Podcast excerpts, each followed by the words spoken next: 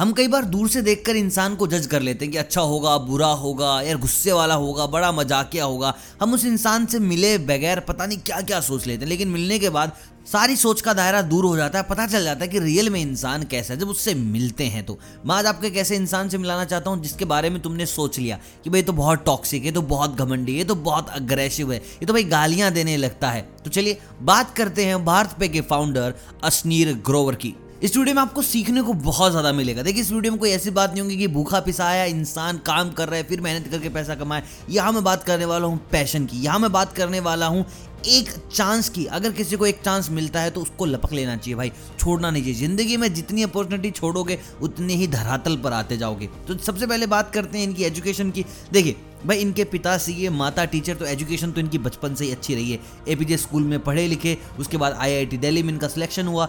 France चले गए, वहाँ से इन्हें स्कॉलरशिप मिली, उसके बाद आई एम अहमदाबाद में आए और उसके बाद इन्होंने अपनी पहली जॉब शुरू की। देखिए, यहाँ तक चीज़ें बड़ी आसान होती है, इंसान को बस एक टारगेट मिल जाता है। पढ़ना है पढ़ना है पढ़ना है पढ़ना है। क्यों पढ़ना है? काम मिलेगा काम मिलेगा। अब काम मिलने के बाद सबसे बड़ी स्ट्रगल शुरू होती है कि इस काम में मन लग रहा है। क्या ये मुझे काम करना चाहिए? क्या मैं इसके लिए बना हूँ? क्या मैं ये कर पाऊँगा? या फिर मैं इससे बड़े के लिए बना हूँ? क्योंकि भाई तुम्हारे पास कंप्लीट नॉलेज है तो भाई, अब तुम अच्छे से डिसीज़न ले पाओगे।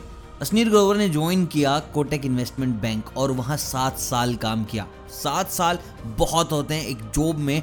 अपने आप को एग्जॉस्ट करने के लिए। और कमाल की बात यह है, जब आप सात साल तक लगातार कोई काम करते हैं तो बुरे ख्याल अपने आप दिल में आ जाते हैं। अब मुझे छोड़ देना चाहिए, अब मैं परेशान हो गया हूँ। और उससे भी बड़ी बात यह है कि जब आप फाइनेंशियली साउंड हो कि यार मैं तो कुछ भी कर सकता हूँ, ये कर लूँगा, वो कर लूँगा, मुझे बिज़नेस करना चाहिए, तब उस वक्त अश्नीर के दिमाग में आया एक बिज़नेस कि हाँ भाई, कुछ ऐसा करना है। लेकिन अब यहाँ पर समझदारी क्या है, जो आपको सीखना है। देखिए, कुछ भी करने वाले हैं जब तक आप उसकी पूरी नॉलेज ले नहीं लेते, आपको नहीं करना है। इनका मन था स्टार्टअप का, लेकिन अभी इनको सीखना था।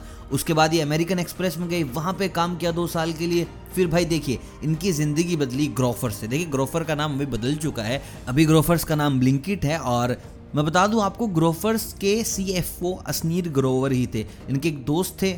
उन्होंने इनको फ़ोन किया कि भाई, आ, ये बात है 2015 की और इन्होंने दो साल तक ग्रोफर्स के लिए काम किया और इनका कहना है कि भाई, मैं 2015 से लेकर 2017 तक कंपनी को यहाँ तक ले आया था जहाँ तीस हज़ार ऑर्डर दिन के हो रहे थे।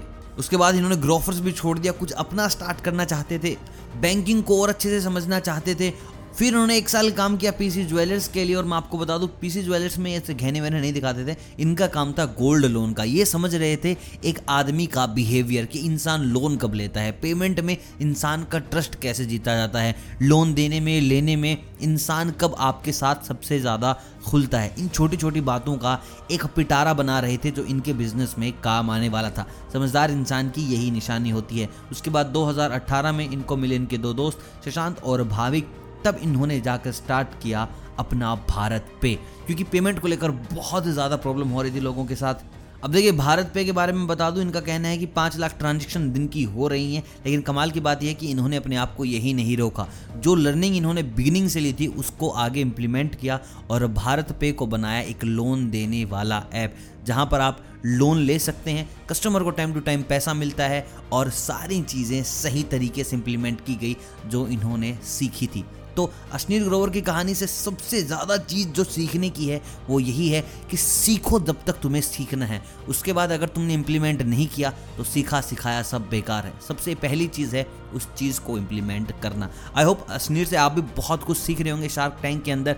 और आप मुझे बता सकते हैं कि आपका फेवरेट शार्क कौन है? Please do let me know through comments बताएँ कि कौन है और क्यों है। बाकी ये वीडियो अगर पसंद आए तो वीडियो को लाइक ज़रूर कीजिएगा। चैनल को कीजिएगा सब्सक्राइब अगर आप चैनल पर नए हैं तो मैं मिलता हूँ कल। तब तक आप सभी को अलविदा